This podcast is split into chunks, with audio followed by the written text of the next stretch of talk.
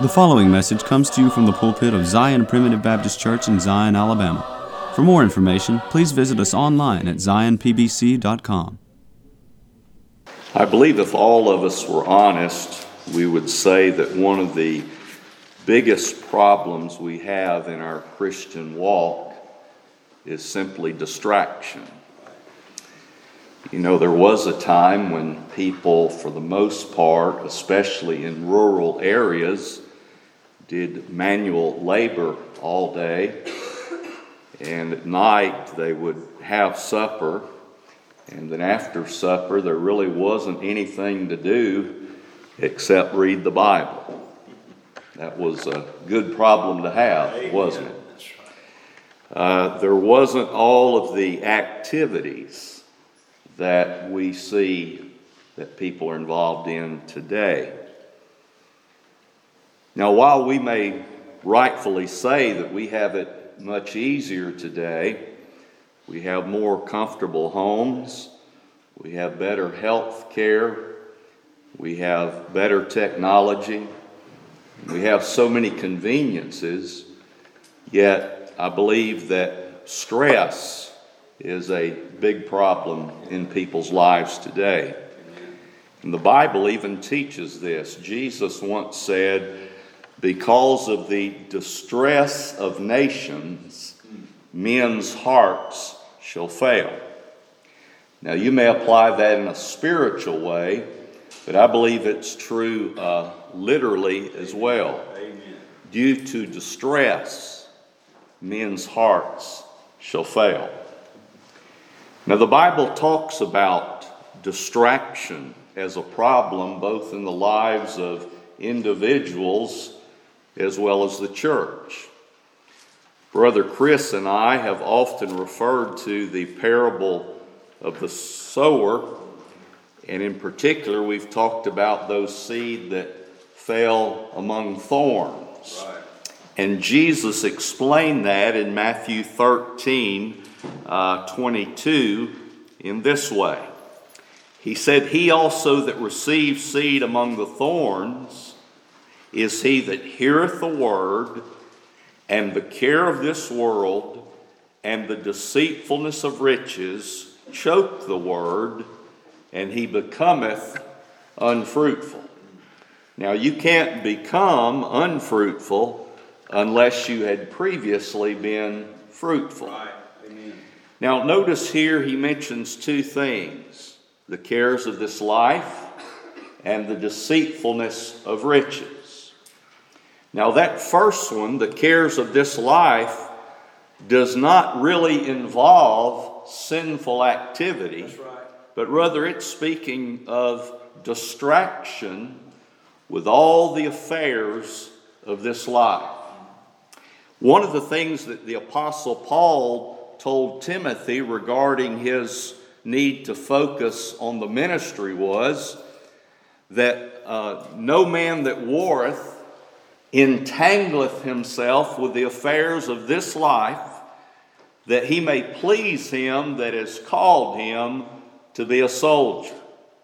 So Paul likens the ministry to being a soldier, and when a soldier's engaged in battle, he doesn't need to be distracted with anything else. Amen. And he says that's the way a minister needs to be. He needs to be unentangled from the affairs of this life.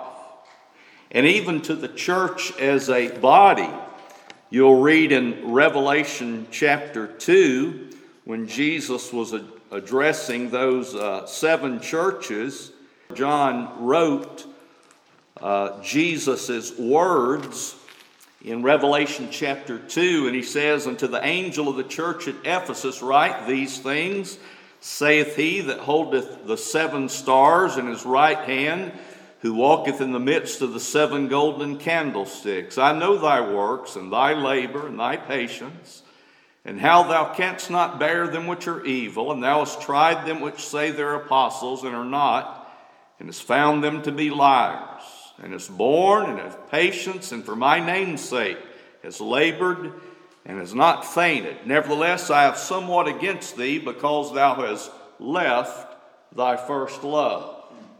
You can even be distracted in spiritual things.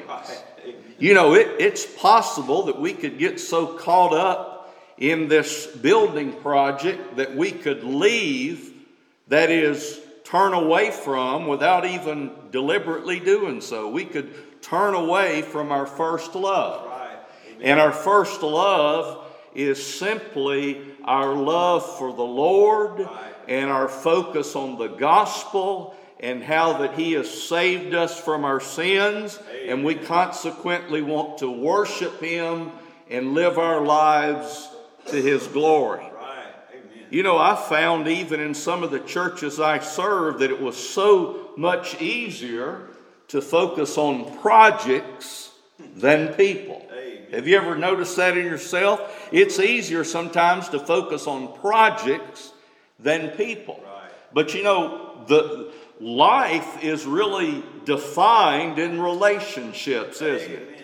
Living life is about having relationships with other people. That's right. So I don't believe I need to continue on convincing you that distraction can be a significant problem in the lives of Christians. So I want to entitle my message today, From Distraction to Dedication. Amen. Now, dedication is a concept I believe we all understand, but just to clarify it, dedication has to do with commitment. Right. It has to do with understanding what our obligations and responsibilities are, and to recognize that it is our job to assume those responsibilities. Right. It's our job to be dedicated to the things that matter. And so for the balance of our time, I want to talk to you about Christian dedication. From distraction to dedication. Now, people are dedicated to a lot of things, some of which are unimportant. Now, I'm not trying to pick on anyone. I just refer to examples as they come to my mind.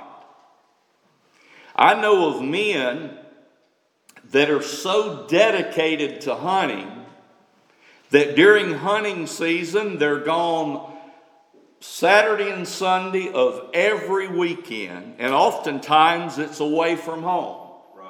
Now, I believe that dedication can lead to distraction, right, from the things we need to be dedicated to. Amen. And we're going to look at those momentarily. But there are so many things that can distract us. Right. Some people think they have to go to every college football game of the team that they support, and they'll spend massive amounts of money. They'll not only get season tickets, but they'll dedicate the whole weekend during football season to focusing on their team. Neither one of those things are bad or sinful in and of themselves. Those are not ungodly activities.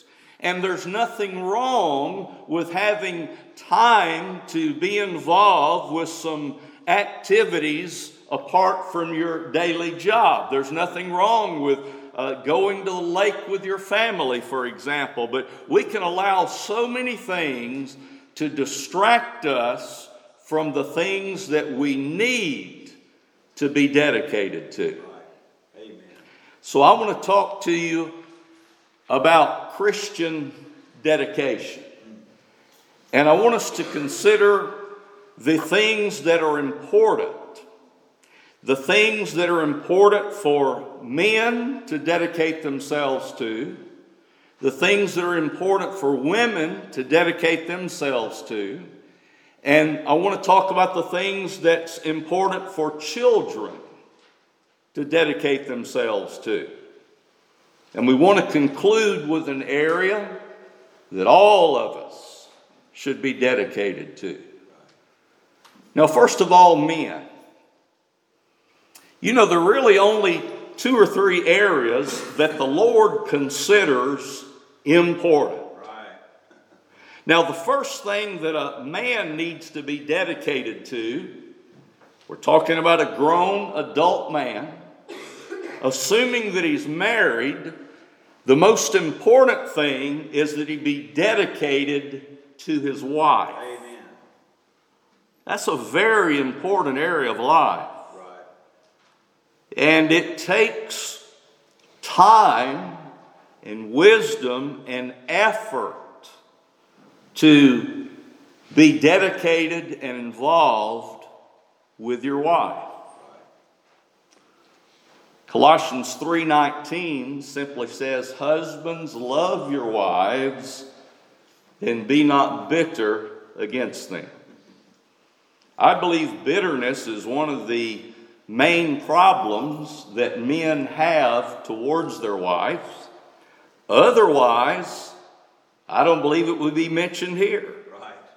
Because Paul is, if you'll read where I'm quoting in Colossians chapter 3, you'll notice that he talks about husbands loving their wives, and then he addresses the responsibilities of wives and the responsibilities of children. So I think it's significant when he gives these three very general, concise exhortations to the husband and the wife and the children that the Lord so inspired Paul to say, "Husbands, love your wives and be not bitter against them." To be bitter against your wife is to simply have a spirit of agitation, aggravation, impatience, where you snap at your wife. You know, I like to observe people. I know I'm strange, maybe this way, but I heard Elder Sonny Powell say he was that way, so I'm in good company. You know, when I have free time at the airport or when I go to the mall, you know, I just like to watch people. And if you'll observe men shopping with their wives, one of the main problems is bitterness. Now, I know that, you know, we laugh at that and it's funny, but I'm sure if that's displayed in public, how much the more it's probably a problem in the home. That's right. Now, I'm not preaching down at you men that are here. I believe it's only, I've been married for 33 years, and I believe it's only been during the last few years that I've overcome that as a problem. I'm not saying I don't backslide and that I've totally conquered that, but it took me a long time to overcome that. And I think I shared this with the church not too long ago. And I'm not bragging. I just want you other men to enjoy what I enjoy. I found out that if I'll focus on doing the things that my wife wants to be done, that I'm happy. Now, I used to not be that way. But see, we have to mold and change our character. Right. I went into marriage very selfish. And I'm sure I still have selfish qualities about me. But I believe the reason so many people get divorced, and this certainly isn't the reason all people get divorced, but they don't spend enough time building a strong marriage. Why, 10 years, you're just getting started. You're just beginning how to live with each other. You know, the best years of your marriage, if you're committed and are striving to do things you ought, are not the first 20 or 25 years. It's the second 20 or 25 years. I'm convinced of that. Amen. I love my wife now more than I ever have, and I'd say that if she was here or not. That's the truth. God knows it is. That's right. And oh, there's so much that could be taught on just that one area of dedication that men should have. And if I were going to go into detail, I would speak from Ephesians chapter 5, and we'll just read this, and you go home and meditate on these words. Ephesians 5, "Husbands, love your wives, even as Christ also loved the church and gave himself for it. None of us are ever going to get as good as Christ was and is at loving the church. But the essence of his love for the church was personal sacrifice. Right. It's not about me, it's about the church. Right. It's not about me, it's about my wife. Right. And then look at verses 28 and 29. So ought men to love their wives as their own bodies. He that loveth his wife loveth himself, for no man ever yet hated his own flesh. Have you ever heard someone say, well, that person's problem is they just haven't learned to love themselves. They hate themselves. The Word of God says that hasn't happened yet. Right. For no man ever yet hated his own flesh, but nourisheth it and cherisheth it, even as the Lord the church. You go home and study those two words, nourish and cherish. You get a concordance, or you go online and look up in Strong's Concordance and see what the meaning of nourishing and cherishing is as it applies to your wife. A second area that men need to be dedicated is to their children. Amen. You know, the Lord established the family before he established the church. Right. There's really only three institutions that God ordained, and that's the home, that is the family, the church, and civil government. Right. Those are the only organizations I know of that God ordained, that he established and set up for the welfare of his people. Right. But in Ephesians 6:4, notice what it says. And you fathers, notice it does not say ye mothers, it does not say ye parents. Right. Obviously there's a load put on me that's not put on mother. Ye fathers, provoke not your children to wrath, but bring them up in the nurture and admonition of the Lord. Now that takes work. Yeah. You approach children one way when they're very small, and you approach them another way when they're older. Right. And it's easier when they're small.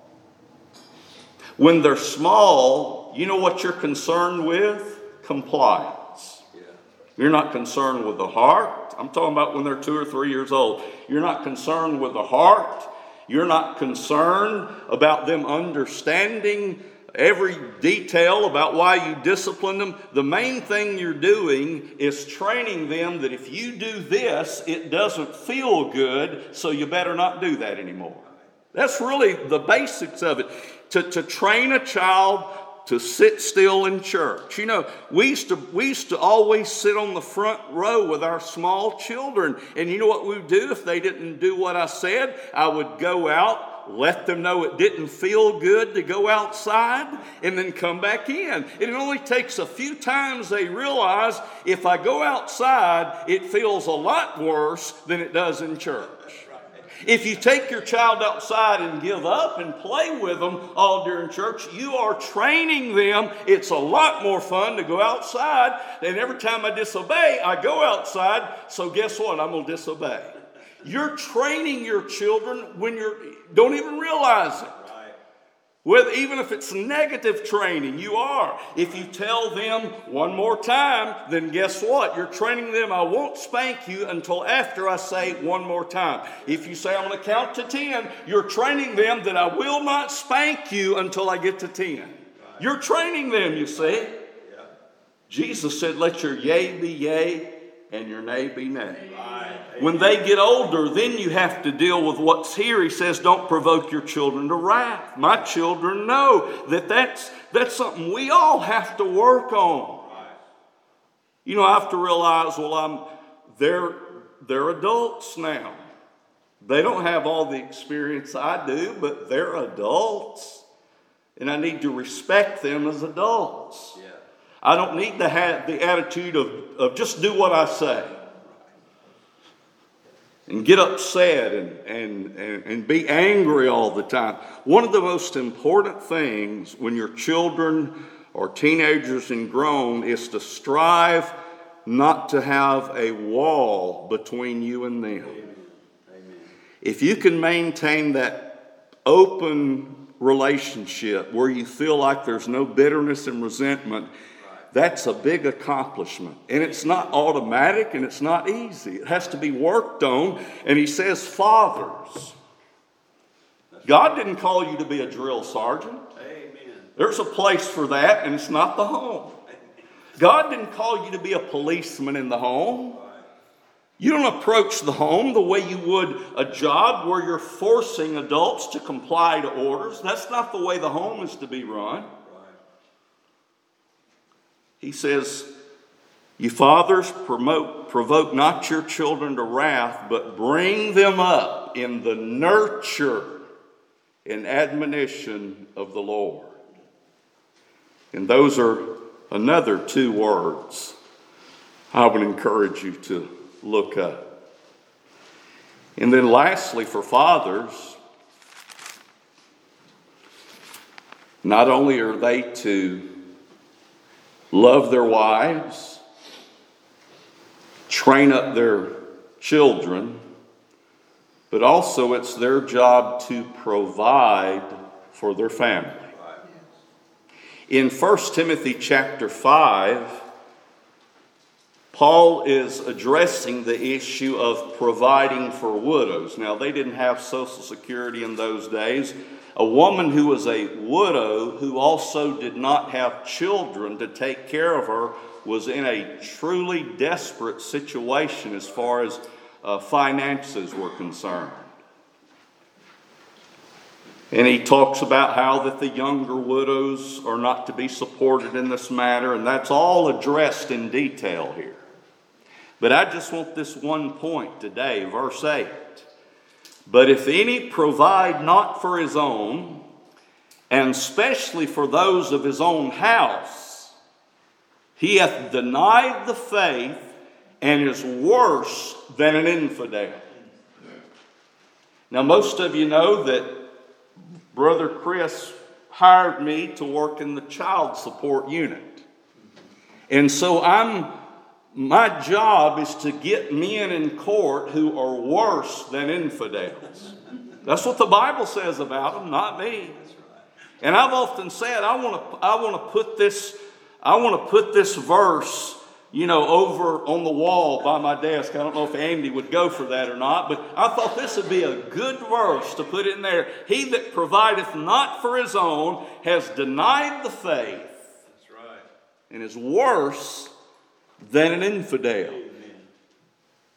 Husbands, fathers, God puts it on you to provide for your family. I didn't say women can't do any work outside of the home. I didn't say that. But God, it's the buck stops with you, not your wife. That's right. And my whole ministry, most of you know that before I moved here, I had been just a pastor for many years, but the way I've always preached it, and I believe this is what the Bible teaches, if I can provide for my family with what I receive from the church, that's the best scenario. Right. But if I can, it's my job to supplement that to whatever degree is necessary. That's right. See, it's on me to provide for my family. Amen. Now, there's one more very important area, but we're going to put this together as it applies to men, women, and children, and that's, of course, the kingdom of God. Right. But I mention this now simply to point out, if I'm trying to be the kind of husband, father, provider, and church member that I ought to be, I don't have much time for other activities. Amen. Any man here that's mastered all of those? And you're just so good at those, you need to go play golf all day Saturday and all day Sunday. You're just so good at being a husband, a father, a provider, and a church member. No way. Again, I'm not condemning those activities. Right. I'm just saying, man, we better be careful. Amen. Because there's something really important we can be doing on the weekend when we're not at our secular job. And one of those days is Sunday, and we need to assemble with God's people. Right. So a lot of men, some of them don't even have Saturday, but a lot of men, Saturday's the only day they're at home. Right. And you need to spend some time just with your family. Amen. You know, I work at a desk all day, and the only way I can relax after that is I go exercise and I come home and eat supper, and my brain's pretty much done for the day. We need some quality time with our family. Quantity is important. Some people think, oh, I only spend an hour a week with my children, but it's quality time. I don't buy into that. Amen. But quality time is important. Right. Not just being in their presence. Okay, next, let's think about the things a woman should be dedicated to. First of all, their husbands. Now, after what I've said about husbands, I hope you can temper what the Bible says about women with that information. You see, a husband is, you know, men like to say, oh, the Bible says that the wife is to submit herself to her husband. Yes, but he needs to be the right kind of husband. Amen. And I love the point Brother Chris made. I'm going to borrow it a lot of times. The Bible never tells the husband to tell his wife to submit. Amen. It never says that. It never tells the husband to tell his wife what to do. It's his job to do what he's supposed to do. And you know the reason it doesn't tell the husband to tell his wife to submit? Because if he's doing what he ought to do, it will be unnecessary. Right. I realize there are exceptions. Amen. If you married an unbeliever, but the Bible told you not to start with. So if you're a young person, if don't even date an unbeliever. Amen. Because the Lord told you not to. We're here addressing the general, not the exceptions this morning. Now, it says in Colossians 3:18, this is the verse prior to what we read about husbands, that says, wives, submit yourself unto your own husbands as it is fit, that is suitable or proper in the Lord. See, this is not a matter of just obeying orders. He says to do so as it is fit, as it is proper in the Lord. Now, do you think it's pleasing to God for the wife to submit if he's not the kind of man he ought to be? Now, it doesn't change the responsibility, but the Lord's not honored with that. The man is not doing a service to himself. As a matter of fact, he's doing a disservice and he's harming his marriage. If all he's thinking about is she's to obey me, you are harming your marriage. You're not helping it. You're not conforming it to the Bible. You're harming it. Right. You cannot nourish and cherish your wife and be harsh at the same time. Amen. It's impossible. Amen. But notice this, if you want some more insight. In Proverbs chapter 31, verse 11 and 12. Now, you know this is the chapter that goes into great detail about the characteristics of the virtuous woman. But look at verses 11 and 12 in Proverbs 31. The heart of her husband doth safely trust in her, so that he shall have no need of spoil. She will do him good and not evil all the days of her life. A virtuous woman conducts herself in such a way that the heart of her husband does safely trust in her. I'm glad in my marriage, and I hope you other men can say the same, that I'm not jealous of my wife. I'm not keeping tabs on her because I'm afraid she'll get involved with another man. I'm not always concerned that she might say something to the other members at church that's not good. I don't have that concern. Why? My heart doth safely trust in her.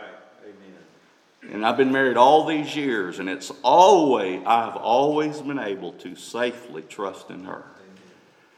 It says she will do him good. He may not always behave good, but she will do him good. Amen. And not evil all the days of her life. You know, the book of Proverbs, and we'll not talk about this, talks about the woman that plucketh down her house with her own hands. That's not an exact quote, but you look up the word plucketh in Proverbs, and you'll find that verse. See, you can build or tear down your home. Secondly, the woman needs to focus on her children and her household. But see, that's really just one thing. You see, the woman may be with the children a lot more than the father, but it is the father's responsibility to oversee this organization called the home. Yeah, the wife is involved with the daily routines with the children, but any behavior issues are to be ultimately resolved, if need be, by the father. See, here's a perverted view, and that's not necessarily a bad word. Perverted just means twisted or not right. Here's a perverted view that many men have. I provide, she raises the children. That is not biblical. Amen.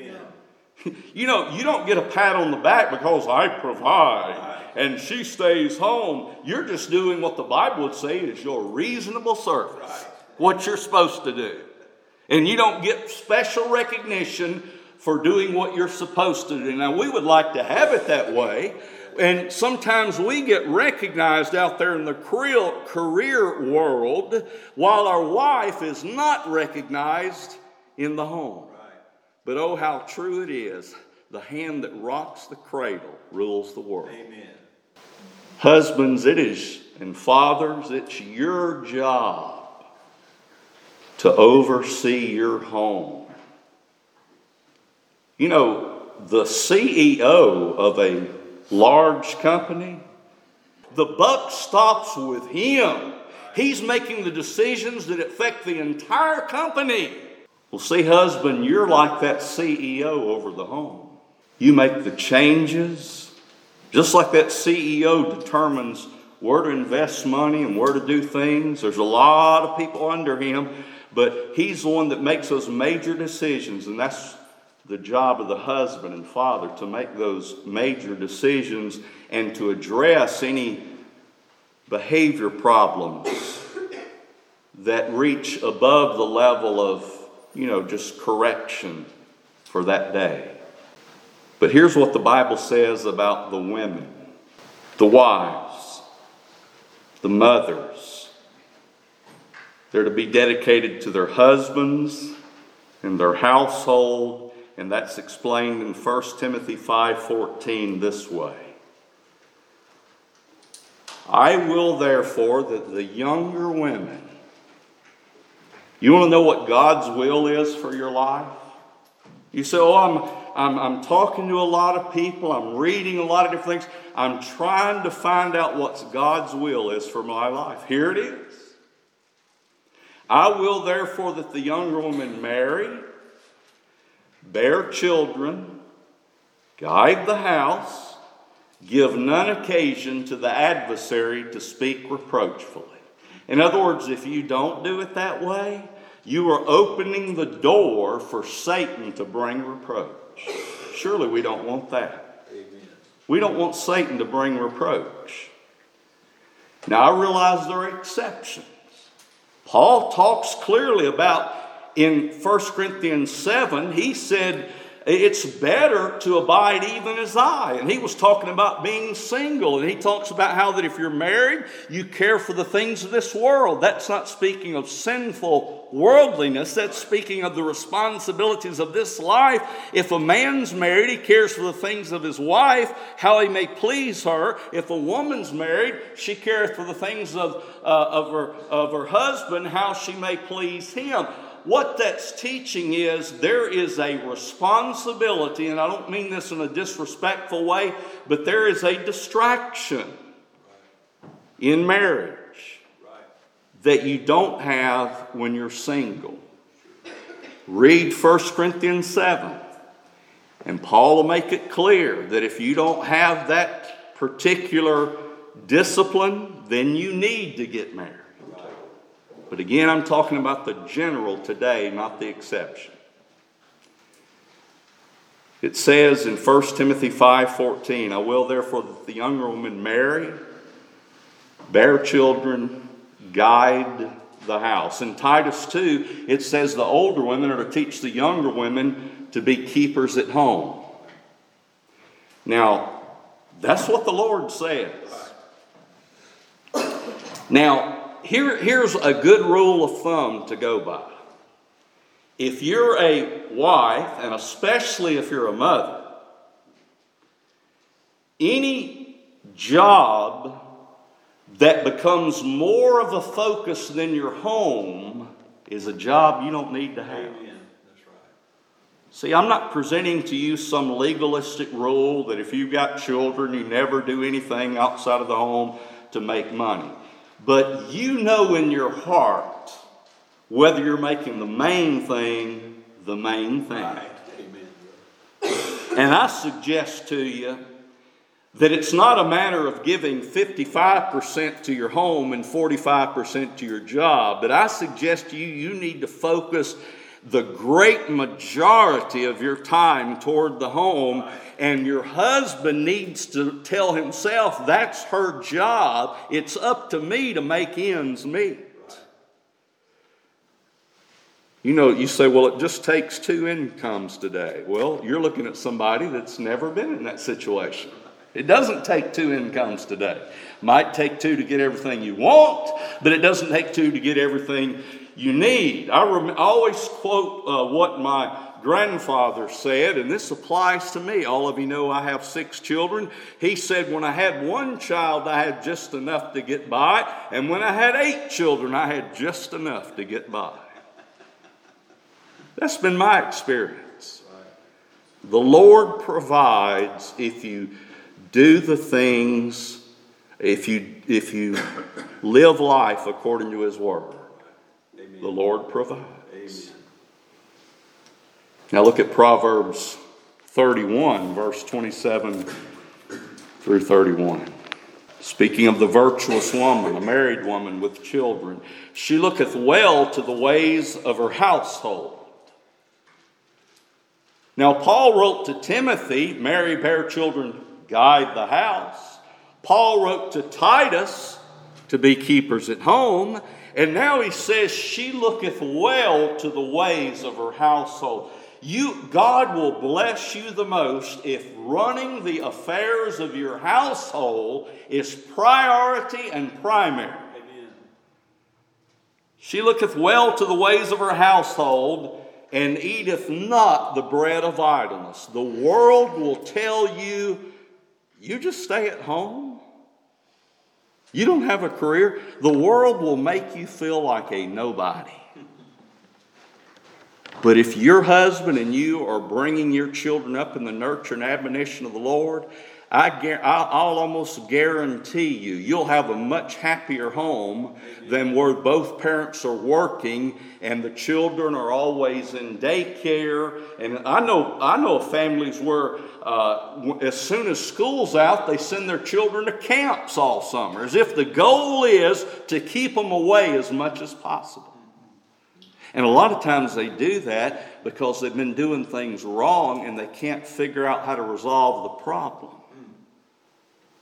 You know, the Bible says a minister, but when he's ordained, he must have his children in subjection with all gravity.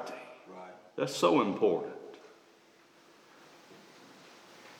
Her children arise up and call her blessed. Her husband also, and he praiseth her. who are the children rising up and calling blessed? Their mother that spends time with them. My adult children love their mother.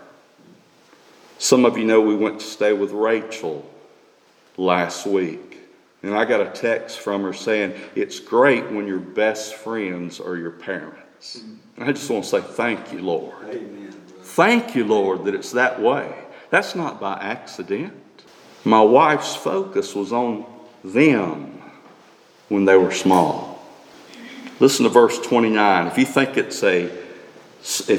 staying at home is a second class calling, he says, many daughters have done virtuously, but thou excellest them all. He says the front runner of the pack is this virtuous woman that looks well to the ways of her household. Favor is deceitful. Oh, the world will praise you if you do things their way. Favor is deceitful and beauty is vain, but a woman that feareth the Lord, she shall be praised. There's what's most important, whether you're a man, a woman, or a child. Right. Fear God and keep His commandments. This is the whole duty of man. Now I'm going to look at children briefly. What are the things that children should be dedicated to? You've really got it easy. You don't have a husband or wife, which is a big responsibility. You don't have children of your own, which is a big responsibility. And I'm talking about children up until the time that they leave the house. I realize when they're adults, like some of mine are in their mid-20s, I realize that this doesn't apply so much to them. But as long as you're in that state where you're still under the guidance of your parents regarding life decisions, it says in Proverbs 1:8, it says, my son, hear the instruction of thy father and forsake not the law of thy mother.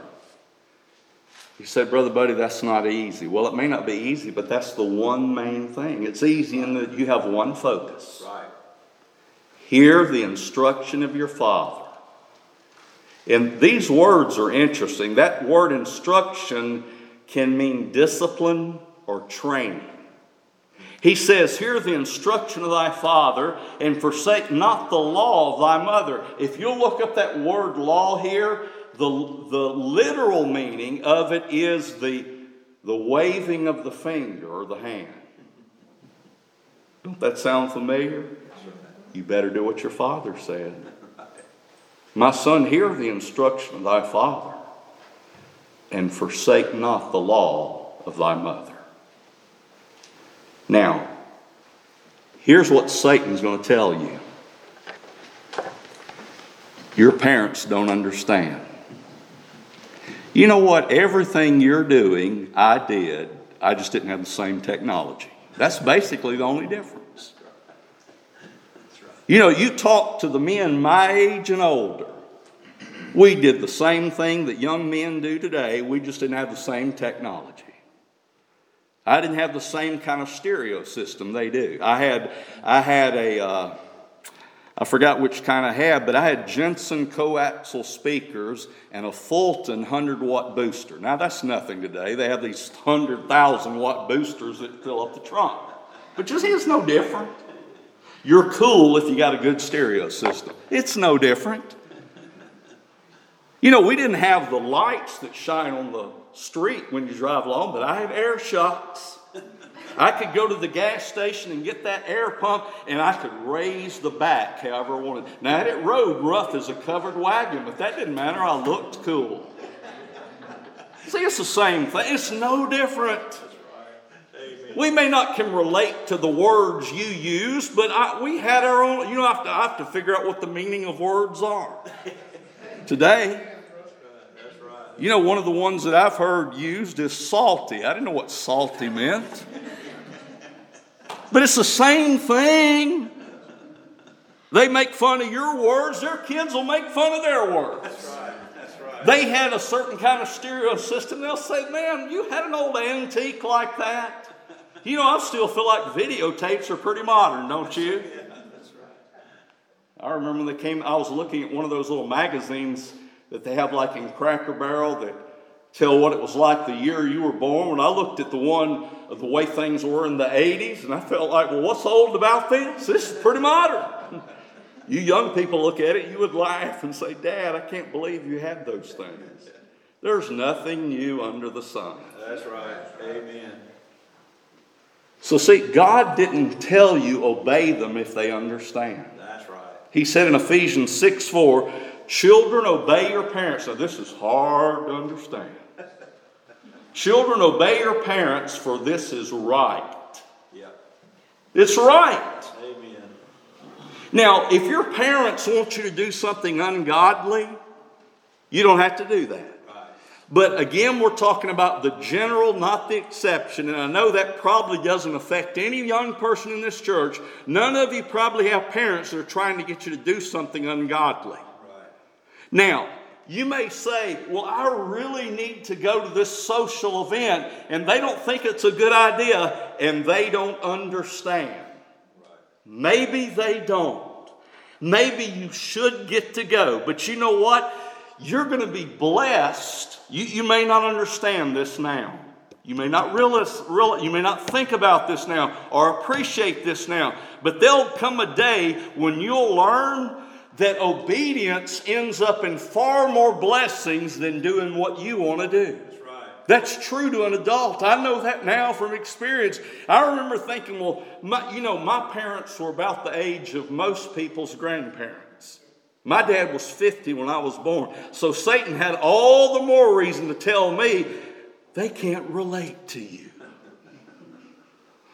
But it still says, obey your parents, for it's right. It's right.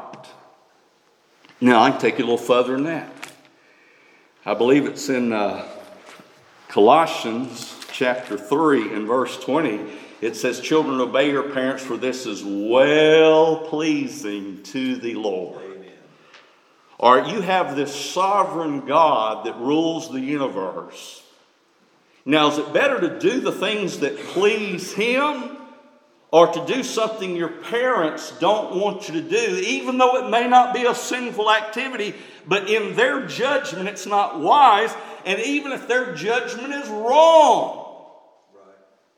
it's still better to do what's well-pleasing to the Lord. And then finally, and again, you understand we're not getting to what's so important for men, women, and children is to be dedicated to the kingdom of God. And there's a whole sermon that could be preached on that. But the last one we want to reference today is Deuteronomy chapter 5 and verse 16.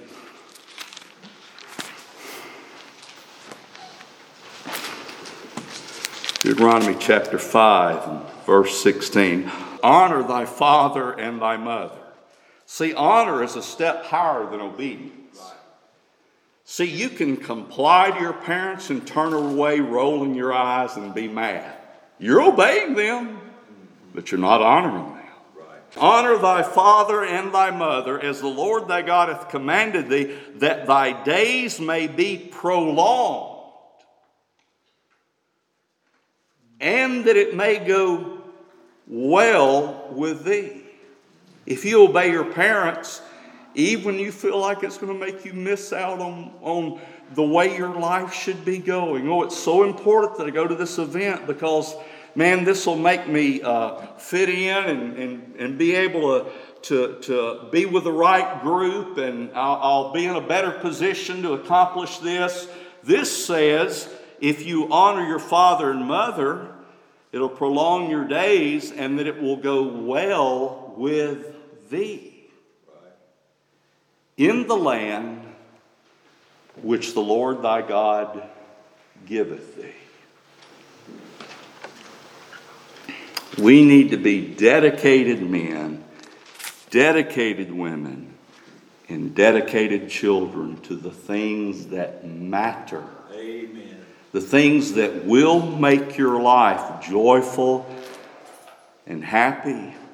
The things that will give you peace. Yeah. I've got a long way to go in being as dedicated as I should be. But I hope I've been... Somebody once said, if you don't learn something in 30-something years, you're dumb indeed. I hope at least through enough of doing the wrong thing, I figured out that if you make the right things that which you're dedicated to, you'll find a joy in life that you won't have with money, with fame, with power, or anything else that this world thinks is so important. We thank you for listening to today's message. For more information, please visit us online at zionpbc.com.